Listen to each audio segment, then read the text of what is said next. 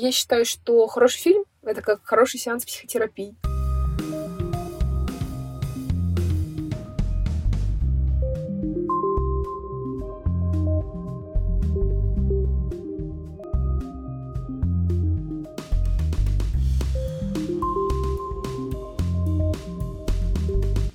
Всем привет! Жизнь людей слишком разнообразна, чтобы ограничиваться только своей. Это подкаст об обычных людях с уникальными жизнями. Разговор, который не отложится в памяти, но может повлиять на ваше решение. Это подкаст хэштег AboutLife. И сегодня в гостях у нас Настя Пименова. Привет-привет, Саша. Очень рада, что я смогла стать гостем. Я тоже безумно рада. У нас такая с тобой непривычная обстановка, конечно. Да, мы снимаем сейчас в кладовке. И тема нашего сегодняшнего подкаста будет — это как раз-таки фильмы. Да, психология кино и как вообще кинематографические приемы влияют на наше восприятие жизни. Я считаю, что фильмы, вот сейчас, особенно в двадцать первом веке, я не представляю жизнь без фильмов. Для меня это отдушина такая. Это возможность убежать от реальности или увидеть что-то через призму. Отражение нашей действительности, возможность увидеть это со стороны. На самом деле, да. Для меня фильм э, ассоциируется в первую очередь с картинкой. Я не сколько смотрю на самих персонажей, сколько на то, как это передача через цветокоррекцию или какие-то другие приемы. В последнее время э, набирают популярность какие-то спортивные фильмы. Например, «Легенда номер семнадцать», пожалуйста. «Легенда номер семнадцать», про Каспарова недавно вышел фильм. Да, вот это, помнишь, выходил еще в честь Олимпиады, по-моему, «Чемпионы быстрее выше сильнее», «Движение вверх», про да. баскетбол, пожалуйста. То есть, мне кажется, вот такие узконаправленные э, жанры, потому что сейчас в любом случае у нас есть там сформировавшийся уже фундаментальный жанр, там драма, мелодрама, э, боевик, ужасы, триллер. И когда уже начинают такие более узконаправленные, мне кажется, это очень классная возможность просто акцентировать внимание на том, что могло бы быть интересно какой-то аудитории. Вот. Смотри, какая штука.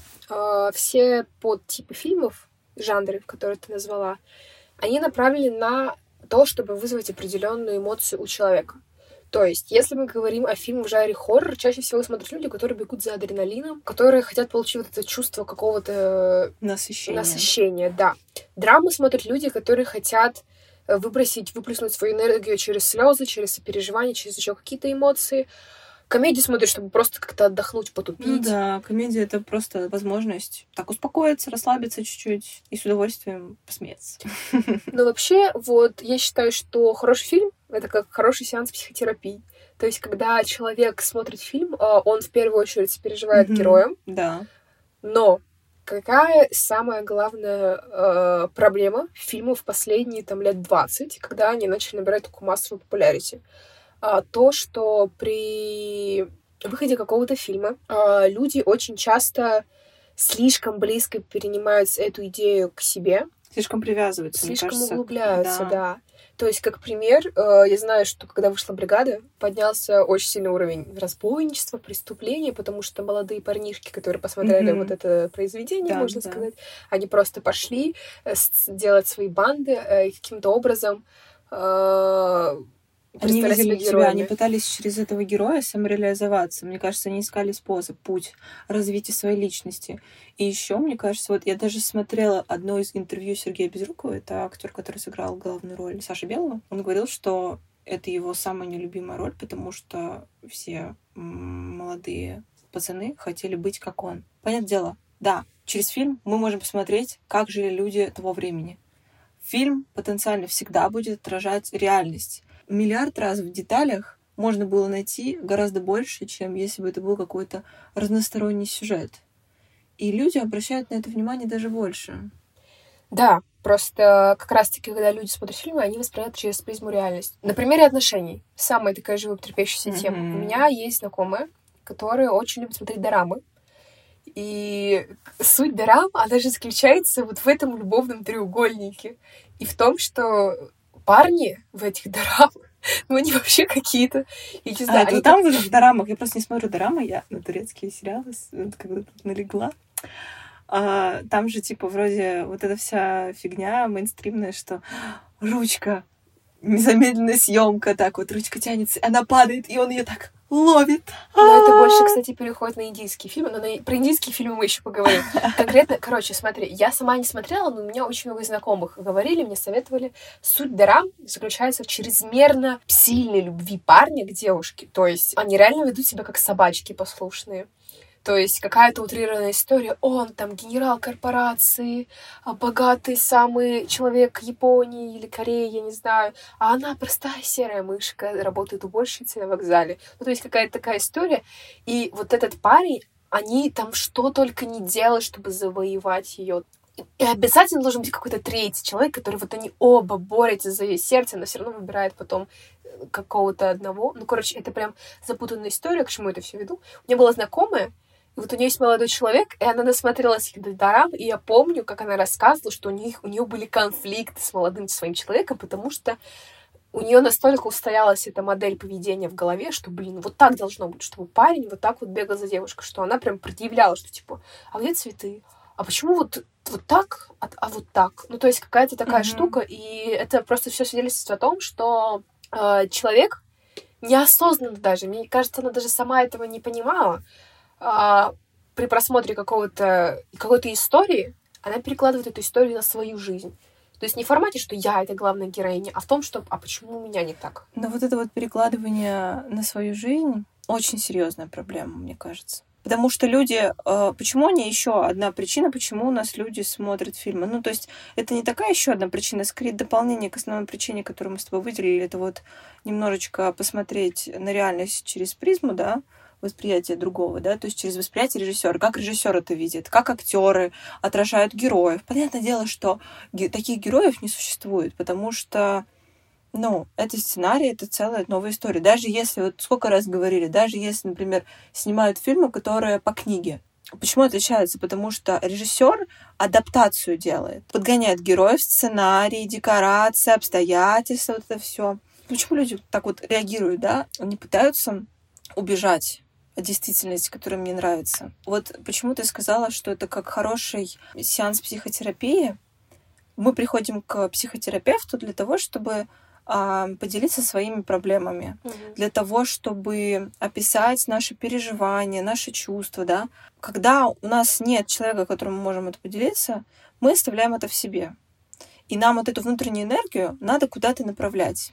И почему у нас кино также называют психологическим влиянием, потому что люди, они не, но, не находят человека, к которому могут обратиться, и через себя, то есть выпускают эту энергию в фильмы, она преобразовывается в фильмах, в нужную нам реальность, и эта нужная нам реальность после окончания фильма переходит обратно. Почему, когда мы, например, смотрим какой-то фильм, который, или франшиза, Гарри Поттер, вот это вот все, Марвел, почему мы смотрим и хотим быть как они? Потому что мы погрузились, нашу реальность переформировали, она возвращается нам обратно, и вот это вот остаточное чувство, что чувство опустошенности, потому что энергия, которую ты отдал на просмотр фильму, ты ее в период просмотра переобразовывал, и она возвращается тебе обратно. Опять же, мы с тобой упоминали про спортивную драму, про военные фильмы. «Батальон», «Братство», «Зори здесь тихие» и старые, и новые. Все это направлено на формирование чего-то. Всегда. Опять же, почему были волны грабежа и убийств? Брат, брат два, сестры, отражение того времени. И на самом деле меня очень часто пугает вот эта вот фигня, что вот мы сейчас следуем моде девяностых. Я такая думаю, это что? Очень, очень много, я даже видела не в ТикТоке, а в принципе была какая-то там, точно во время карантина, я помню такую историю, что э, прям атмосфера девяностых прям mm-hmm, в ТикТоке, да, эстетика, да. Такая штука. Я, с одной стороны, романтизация понимаю. Романтизация. Ну, романтизация всего есть, конечно. Э, там конкретно была история, что людям нравилась эта атмосфера, что не было какого-то вот этой супер, вот этой компьютеризации, э, и за счет этого люди выходили на улицу, они устраивали какие-то группировки, у них была жизнь, как в фильме, который мы смотрим. То есть пока мы тратим время сейчас, чтобы посмотреть эту историю, они эту историю проживали. Вот это очень важный тезис был. И, с одной стороны, я считаю, что ни один человек, будучи реально при выборе вернуться в то время, не вернулся бы туда. Но какие-то отголоски... Человек, который испытал это все. Да, и не со только стороны испытал. Это можно видеть, а... там через хронику это тоже можно, конечно, видеть. Но люди, которые прожили это, у них другое, другое отношение к этому, мне кажется. Да, у них другое восприятие этого всего, потому что, возможно, да, у них есть какие-то теплые воспоминания об этом касаемо каких-то ситуаций, но в целом, когда развалился Союз, им было вообще не до этих группировок. Они, это люди, да. люди просто пытались Выживать. вспомнить, как жить. Да. Да. Очень много детей в наше время не понимают, что это такое. Блин, я бы с удовольствием была женой мафиозника в девяностые. Ну, то есть за, за счет Зачем? этого это же все художественное произведение. В чем да. отличие художественного произведения от жизни? Это то, что там все по сценарию. В жизни ты, будучи женой мафиозника, скорее всего, умрешь через неделю после того, как выйдешь за него замуж. Ну, либо тебя запрут где-нибудь в каком-нибудь дворце, дай бог, при хорошем раскладе. Mm-hmm. Либо ты будешь сидеть в какой-нибудь подвале, э, подвале в канавке и скрываться от того, что там твой мафиози поставил тебя на грани жизни и смерти, потому что ты там была последняя, что у него осталось. Да, она будет сидеть, как вот в фильме бывает, вот она сидит и ждет, пока ее выпустят и так далее. И вот ты не знаешь, что с этим делать. Давай представим реальную ситуацию. Человек сидит в подвале. Что ему делать? Вот вообще... То есть у тебя нет ни жизни, ничего. Чаще всего я, с одной стороны, понимаю, что да, об этом читать, об этом смотреть интересно. Потому что все-таки мы все понимаем, что там происходит абсолютно другая история. Но в жизни по-другому. В то время люди убивали направо и налево, потому что тогда не было доступных технологий, чтобы потом легко найти этого преступника. Тогда не было ни видеокамер, ни анализа теста ДНК. Там тогда не было, ну, ничего тогда не было толком. В то время вообще, как зародилось вот это вот понятие «мент», ну, вот этот термин на то время милиции. Люди в то время с другой точки зрения смотрели на это все. То есть э, они не уважали тогда закон. Все фильмы, которые выпускались после этого, было не о том, чтобы сказать, сказать с гордостью, что там происходило. Мне кажется, все военные фильмы, все бандитские фильмы, какая-то криминалистская история, даже та же передача «Криминальная Россия», они нацелены на то, чтобы рассказать, как не должно быть. Что это только на уровне документальной истории. Документальная хроника, да. Почему подразделяют специально вот этот вот жанр документальное кино для этого? То есть почему ставят, опять же, очень важно, на самом деле, вот у нас типа есть возрастный рейтинг. Сейчас он, конечно, очень странно поставлен, но возрастной рейтинг в любом случае нужен. Давай вспомним с тобой парочку советских, ну, не, не уже не советских, уже, получается, российских фильмов. Я посмотрела тут «Интердевочку», и, господи, мне восемнадцать лет, да, но у меня осадок остался очень серьезный, «Груз двести». Это уже такие тяжелые, такие драмы, и да, это уже мы отошли от документалки. Опять же, это отражение, это хроника того времени. Так было. Нет, конечно, точной гарантии, что было прям точь-в-точь так же, но было. Пожалуйста, сериал про Чикатило. Возможно, было по-другому. Даже невозможно, а было по-другому. Но мы должны показать, что было тогда.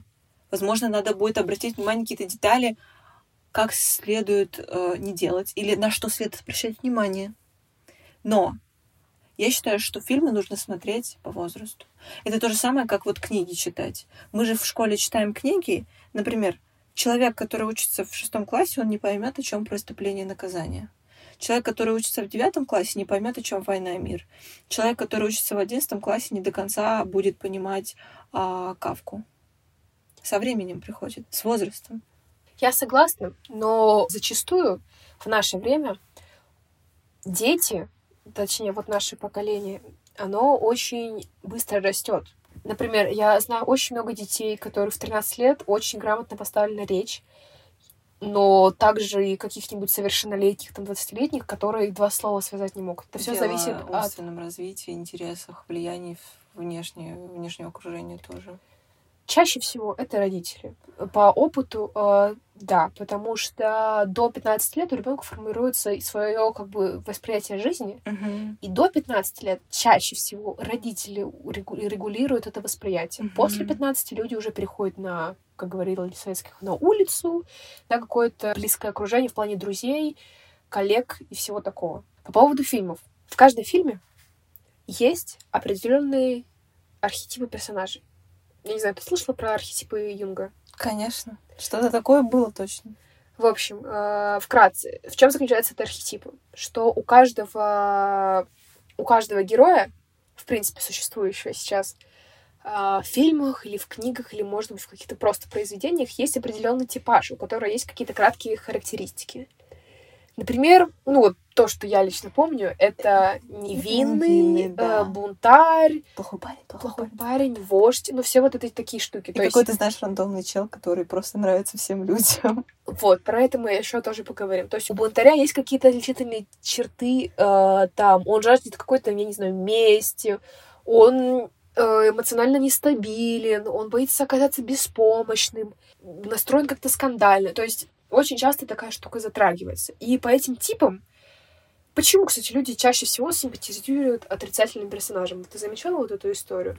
Что вот есть главный герой, а есть его там, я не знаю, брат, который... Который плохой такой весь парень, да. Да, и чаще всего людям симпатизируют, даже не только маленьким девочкам, а в принципе людям симпатизируют антагонист. Почему это происходит? Потому что, еще раз повторюсь, при просмотре какого-то фильма или произведения художественного человек перекладывает его эмоции на себя. И ему намного легче понять уязвимого человека, mm-hmm. нежели человека с какими-то устоями, которые разнятся с, с тобой. То есть, можно сказать, например, того же Гарри Поттера. Почему люди поддерживают такого говнюка, как Драко Малфой? Потому что у людей, у каждого человека есть такой потрясающий порог, потрясающий феномен, как зависть. В чем она заключается? У Гарри Поттера есть все. То, что он получил благодаря, прости господи, утрате. У него есть способности, он спасет мир. Угу. Что есть у Драко Малфоя? У Драко Малфоя есть нестабильная психика, смазливая мордашка и трагичная история. Ну и родители. Люди будут сопереживать человеку, у которого все плохо, потому что у нас стадный инстинкт. Когда мы видим, что у Гарри Поттера все хорошо, у него есть друзья, у него есть счастливое Хотя, будущее. Хотя, знаешь, при этом типа мы понимаем, что жизнь у него тяжелая, но объективно сравнивая, вроде у него рядом есть любящие друзья, ну, любящие там учителя, все равно наше внимание больше перетягивается на Драко. Это все исходит от того, что плохие персонажи имеют за собой историю, и мы автоматически оправдываем. То есть он может убивать, потому что отец его в детстве убил. Он может нагрубить своей девушке, потому что его бросило четыре предыдущие, потому что они ему изменили. То есть какая-то такая штука. Понятное дело, что в реальной жизни никому не надо и слушать твою историю. Потому что у нас нет таких людей, которыми мы можем назвать избранными и протагонистами. Мы сами себе протагонисты. Mm-hmm. И в реальной жизни люди хотят сочувствовать только себе. Им не интересно слушать истории других людей. И когда они увидят, что ее поведение как-то разнится с их мнением или как-то затрагивает то, чего они не хотят касаться, они просто отметают его. Они, ну, чаще всего здоровые, психически уставшиеся люди не будут говорить: я спасу его, потому что у него была такая тяжелая история. Я мать Тереза. Нет, люди скажут: тебе надо сходить к психологу. Или если ты хочешь нау- общаться, то научись сначала общаться. Почему мы делаем так с персонажами из кино? Да потому что мы с ними напрямую не контактируем. В реальной жизни мы не пойдем и не будем спрашивать, если это тебе не какой-то близкий человек. Ну и также самое распространенное мнение о том, что плохие парни — это круто. Пожалуйста, плохие парни, господи, я вот до пятнадцати лет точно, я прям обожала вот в фильмах смотреть на плохих парней. Есть невинная девочка, да, такая вся правильная, хорошая девочка, и, и вот она есть, да, и вот он встречает этого плохого парня, да, ради него бросает своего хорошего, и все, вот он ее и туда, и сюда, при этом он к ней возвращается. Они там вроде что-то где-то как-то.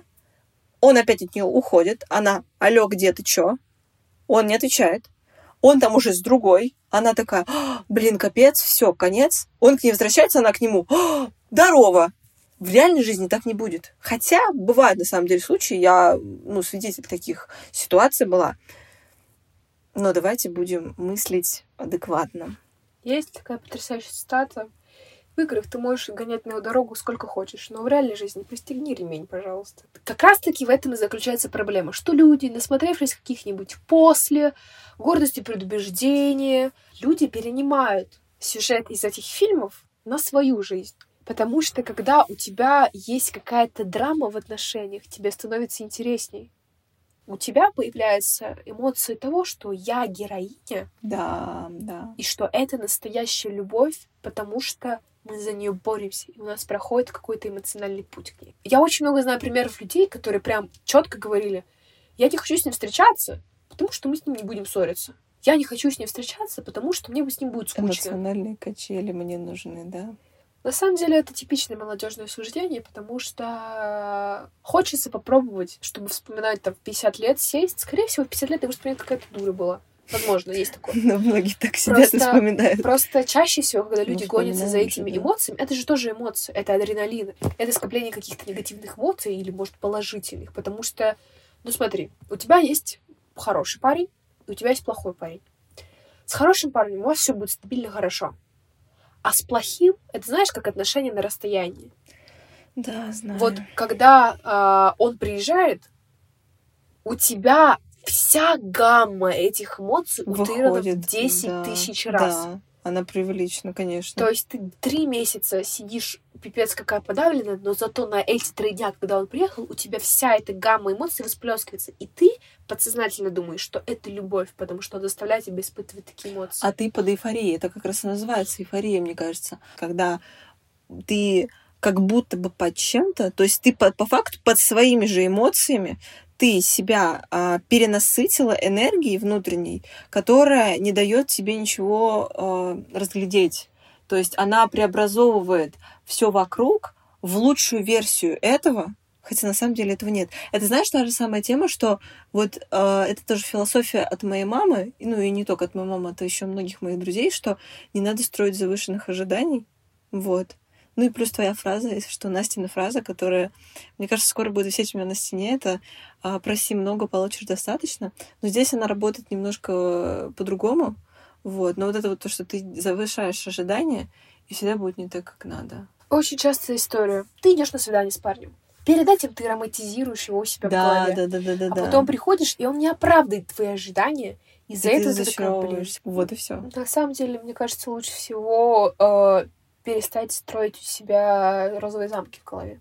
Угу. То есть розовые просто очки. Ты никогда не найдешь человека, который будет на пятьсот процентов подходить к тебе. Вы можете прийти и научиться жить друг с другом. Вы можете восполнять друг друга, мне кажется. Ну, то есть поговорить, научиться восполнять друг друга в адекватных рамках, спокойных, не в завышенных, в рамках реальной жизни, в рамках того, что может позволить эта реальная жизнь. Думаю, просто нужно научиться не жить одним человеком, то есть не делать человека всем своим миром. Опять же, в произведениях, в фильмах, всегда, когда описывается любовь, сразу понятно, что она весь его мир, а он ее солнце. И все-таки, что я сейчас утрирую, но все мы прекрасно понимаем, назовите мне хотя бы один фильм, где прописаны отношения, как в реальной жизни. Mm, нет такого. Каждый ну, знаешь, что говорит... ты сейчас описываешь? У нас по факту, давайте будем честны, пожалуйста.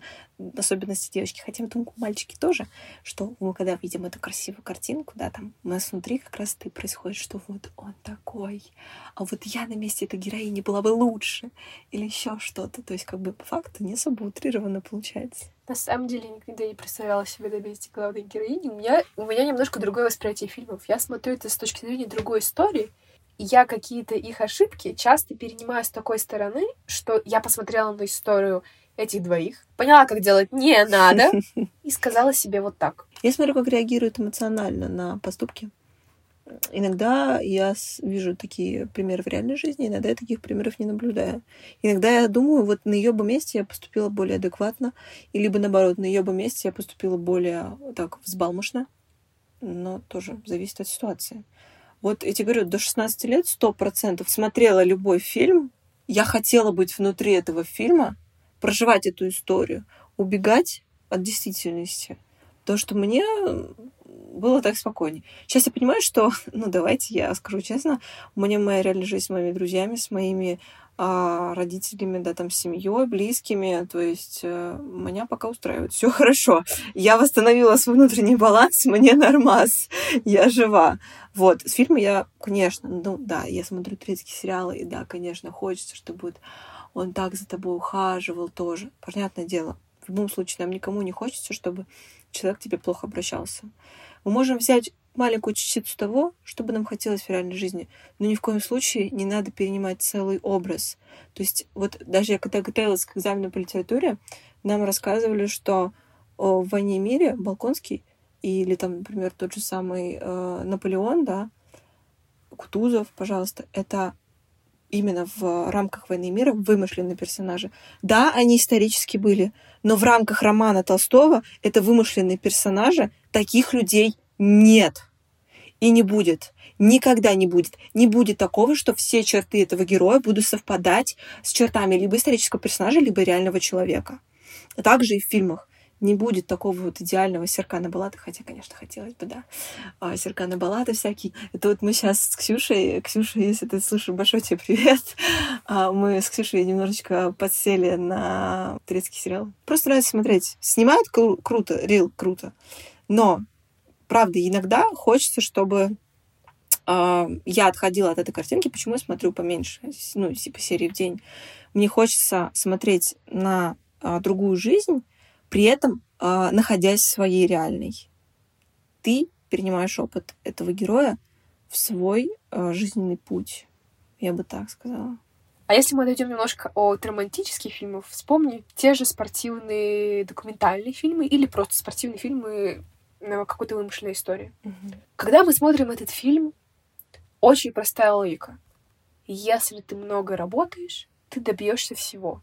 Это не только про спортивные фильмы. Да. Это те же «Дьявол носит Прада». Да. Или какие-то фильмы про успех. Mm-hmm. Это очень часто сейчас а, тема у подростков, потому это, что... Да, типа из, из психологии. Успешный успех. Да, все вот эти книги, которые «Как стать успешным», все фильмы, которые основаны либо на документальном истории человека, либо на вымышленной какого-то персонажа. Простая мысль. Но мы все понимаем, что у всех история разная, и что когда ты много работаешь, абсолютно не факт, что ты станешь успешным.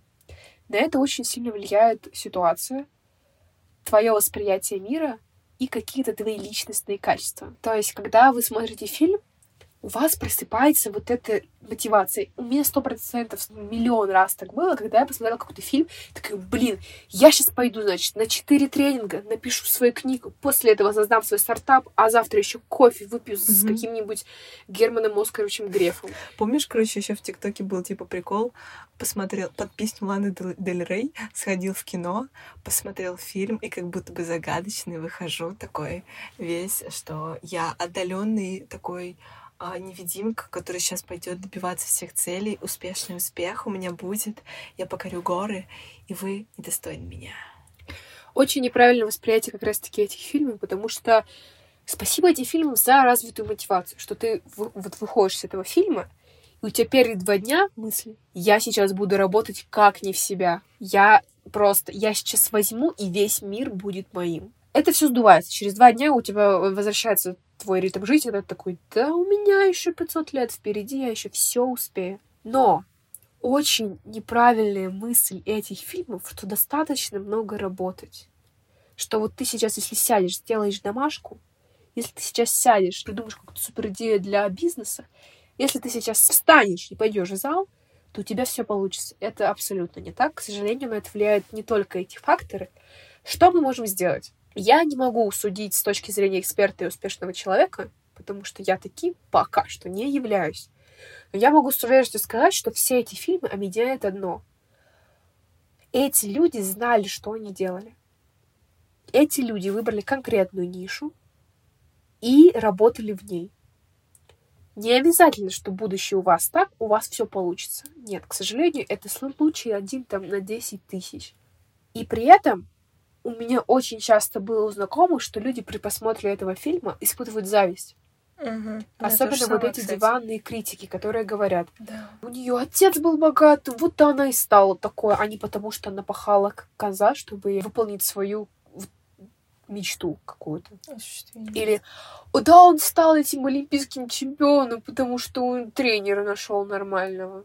Либо денег вложил. Либо в карман. денег вложил, либо он там проплатил это все. Зачастую, если у вас возникает зависть, это абсолютно нормально. Но если вы ее говорите кому-то, вы становитесь слабее, это раз. А во-вторых, вы становитесь этими диванными критиками. Запомните одну мысль. Диванные критики никогда успешными людьми не будут. Они сидят на диване, потому что и все. Да даже если они какие-нибудь кабинетные критики. Успешный человек никогда не скажет другому человеку: да, она все купила. Да он Такого вообще... успешного человека не будет волновать, какие средства использовал этот человек для достижения своей цели. Если ты деловой человек, у тебя времени на это да, просто не будет. Да. Ты скорее будешь отдавать а, дань уважения этому человеку, что он смог пересилить себя и добиться. Ты скажешь: молодец, продолжай дальше. В любом случае, на начальном этапе он или не на начальном этапе, он все равно будет поддерживать. Он скажет, да, может, даст, может, даст хорошие советы, которые нацелены на цель, а не на персоналию этого человека. Вот и все. Мне кажется, это очень хорошая мысль для того, чтобы закончить. Вот. Так что, дорогие друзья, делайте то, что вам нравится, смотрите то, что вам нравится. И перенимайте только то, что вы можете использовать. И не романтизируйте свою жизнь, пожалуйста. Вот так. А, в общем, сегодня у нас такой с тобой очень крутой выпуск получился, мне кажется. С кладовки. Да. Поэтому, дорогие друзья, благодарим вас за прослушивание нашего подкаста. Подписывайтесь на нас в Инстаграме, ставьте лайки. Смотрите также наши видеовыпуски в Ютьюбе. И слушайте нас на всех доступных стриминговых площадках. С вами была ведущая Александра и гость Анастасия. Всем спасибо, всем пока. Пока-пока.